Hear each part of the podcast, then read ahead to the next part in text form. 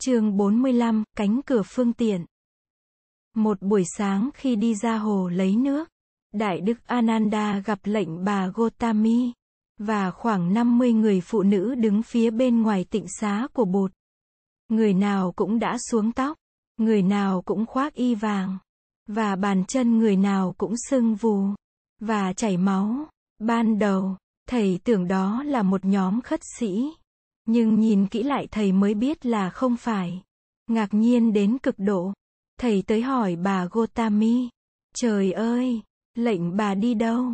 Mà mới sáng tinh sương đã thấy đứng ở đây. Chân cẳng tại sao sưng chảy? Và chảy máu. Và còn các công nương nữa. Bà Gotami nói. Đại đức Ananda, chúng tôi đã xuống tóc. Đã bỏ hết đồ trang sức đã từ bỏ hết mọi tiện nghi vật chất trong cuộc đời. Chúng tôi đã đi bộ từ Kapilavatthu tới đây, từ hơn 15 hôm nay, và đã xin ăn dọc đường. Chúng tôi muốn chứng tỏ rằng chúng tôi cũng có khả năng sống đời sống của người xuất gia được. Đại Đức Ananda, xin Đại Đức Bạch dùm với bụt cách nào, để chị em chúng tôi được chấp nhận vào giới xuất gia. Ananda nói. Lệnh bà, và các công nương hãy cứ đứng chờ đây. Tôi sẽ vào thưa ngay với bụt. Tôi hứa sẽ làm hết sức của tôi. Đại đức vào trong tịnh xá khi bụt mới thay áo xong. Đại đức Nagita hiện là thị giả của người cũng có mặt trong tịnh thất. Thầy bạch với bụt những điều mà thầy vừa trông thấy và nghe thấy. Bụt im lặng, một hồi sau, thầy hỏi bụt, Thế Tôn, Người nữ xuất gia và tu hành theo chính pháp thì có thể chứng ngộ được những quả vị như nhập lưu, nhất hoàn, bất hoàn hay A-la-hán không? Bụt nói, được chứ. Vậy, thì tại sao Bụt không cho người nữ xuất gia? Thế Tôn, lệnh bà Gotami là người đã chăm sóc và nuôi nấng Bụt ngay từ khi Bụt mới sinh ra và thương yêu Bụt không khác gì một người mẹ đẻ. Lệnh bà đã xuống tóc, đã cởi bỏ hết mọi trang sức, đã đi chân đất từ thành Kapilavatthu về tới đây. Lệnh bà muốn chứng tỏ rằng những gì đàn ông làm được, thì người đàn bà cũng có thể làm được. Xin Bụt từ bi cho lệnh bà được xuất ra trong giáo pháp của người. Bụt lặng thinh, một lát sau, người bảo thầy Nagita đi tìm các đại đức Sariputta, Moggallana, Anuruddha, Badiya, Kimbala, và Mahakasapa, và mời họ đến cho người thỉnh ý.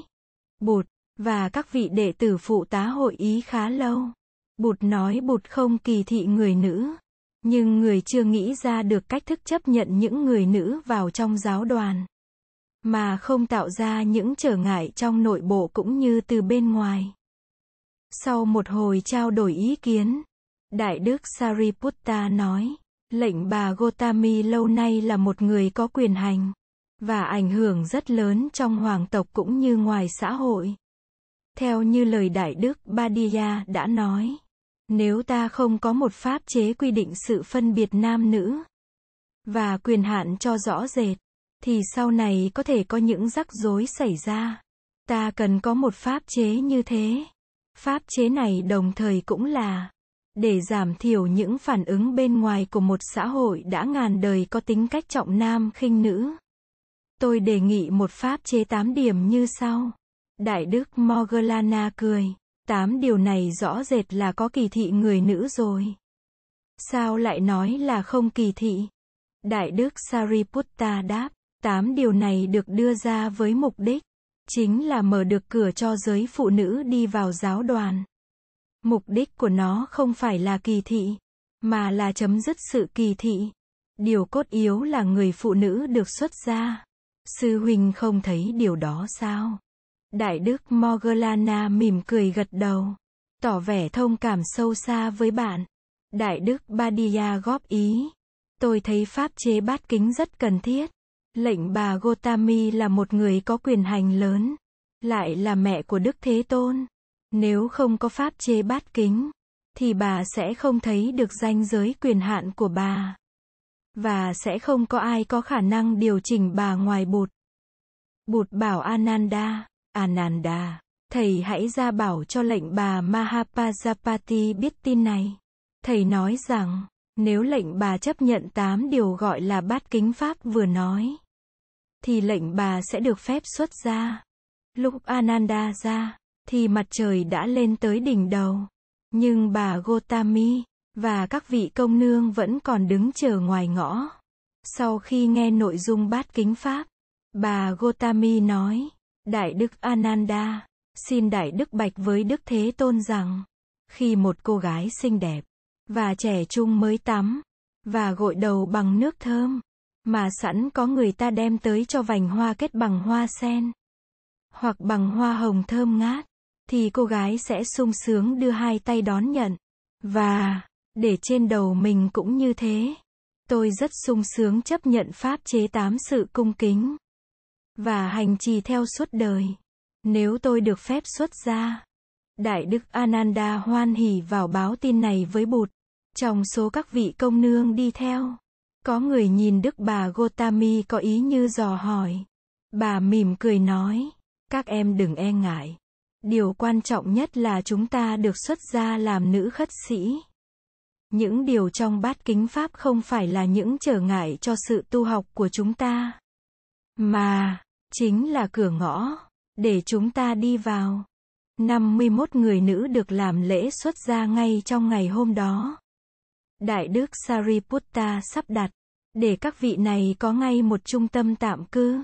Nữ cư sĩ Ambapali vui lòng để cho các vị nữ khất sĩ được sử dụng vườn xoài của bà để làm trốn tu học. Đại đức Sariputta cũng được bụt ủy thác việc dạy các vị nữ khất sĩ những phép tắc hành trì sơ đẳng của đời sống xuất gia.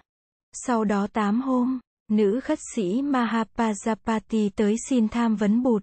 Bà thưa, Thế Tôn, xin người từ bi dạy cho tôi vắn tắt cách hành trì. Để tôi có thể tiến mau trên đường giải thoát. Bụt nói, Nữ khất sĩ Mahapajapati điều quan yếu nhất là phải nắm lấy tâm ý của mình. Phải học phương pháp theo dõi hơi thở và quán niệm về bốn lãnh vực thân thể, cảm thọ, tâm ý và đối tượng tâm ý. Quán niệm như thế nào để càng ngày càng thấy phát triển nơi mình các đức khiêm nhường, thanh thản, buông bỏ, thanh bẩn và an lạc khi những phẩm chất ấy của tâm ý được phát triển mình có thể an tâm là mình đang đi trên con đường chánh pháp. Con đường tỉnh thức và giác ngộ. Nữ khất sĩ Mahapajapati rất hoan hỉ. Bà từ giã bụt và trở về với các vị nữ khất sĩ đồng tu. Bà dự tính sẽ thiết lập một trung tâm tu học cho ni chúng ngay tại Vesali này. Để có thể được gần gũi và học hỏi với Bụt và với các vị đệ tử lớn của người ít nhất là trong thời gian bụt còn lưu trú tại đây. Bà lại có ý nguyện trở về Kapilavatthu, để mở một trung tâm tu học cho ni chúng ngay tại quê hương mình. Ngay hôm đó, bà nhờ người về báo tin mừng cho công nương Yasodhara tại Kapilavatthu. Bà biết rằng tin nữ giới được chấp thuận vào giáo đoàn khất sĩ sẽ nổ tung ra như một tiếng sét và sẽ có rất nhiều phản ứng trong xã hội. Người ta sẽ lên án và công kích bụt cùng giáo đoàn. Bụt và giáo đoàn sẽ gặp những khó khăn không thể nào lường trước được. Nghĩ đến đó, bà thấy một niềm biết ơn tràn ngập tâm tưởng bà. Bà thấy rõ pháp chế bát kính không phải là những điều kỳ thị nữ giới, mà lại là những phương tiện bảo vệ và che chở cho giáo đoàn trong đó có nữ giới. Bà tin rằng trong tương lai, khi sự kiện nữ giới được xuất ra đã trở nên một sự thực rồi, thì pháp chế bát kính sẽ không còn cần thiết nữa. Từ hôm con ni chúng, giáo đoàn của Bụt bắt đầu được gọi là một giáo đoàn bốn chúng. Chúng nam khất sĩ Bhikkhu, chúng nữ khất sĩ Bhikkhuni, giới nam cư sĩ Apasaka, và giới nữ cư sĩ Apasika. Ni trưởng Mahapajapati đã suy nghĩ kỹ về cách phục sức của giới nữ khất sĩ. Bà đã trình với bụt ý kiến của mình, và đã được bụt chấp thuận. Các vị nam khất sĩ thường chỉ vận ba thứ. Một tấm Antaravasaka, gọi là an đà hội, là quần dưới, một tấm Uttarasanga, gọi là Uddala Tăng, là áo mặc bên trên, và một tấm Sanghati, gọi là Tăng già lê, là chiếc áo khoác bên ngoài. Các vị nữ khất sĩ, ngoài ba tấm ấy, còn được phép vận thêm hai tấm khác. Một là Samkaksika, dùng để thắt ngang hông, và hai là Kusulaka, dùng như một chiếc váy.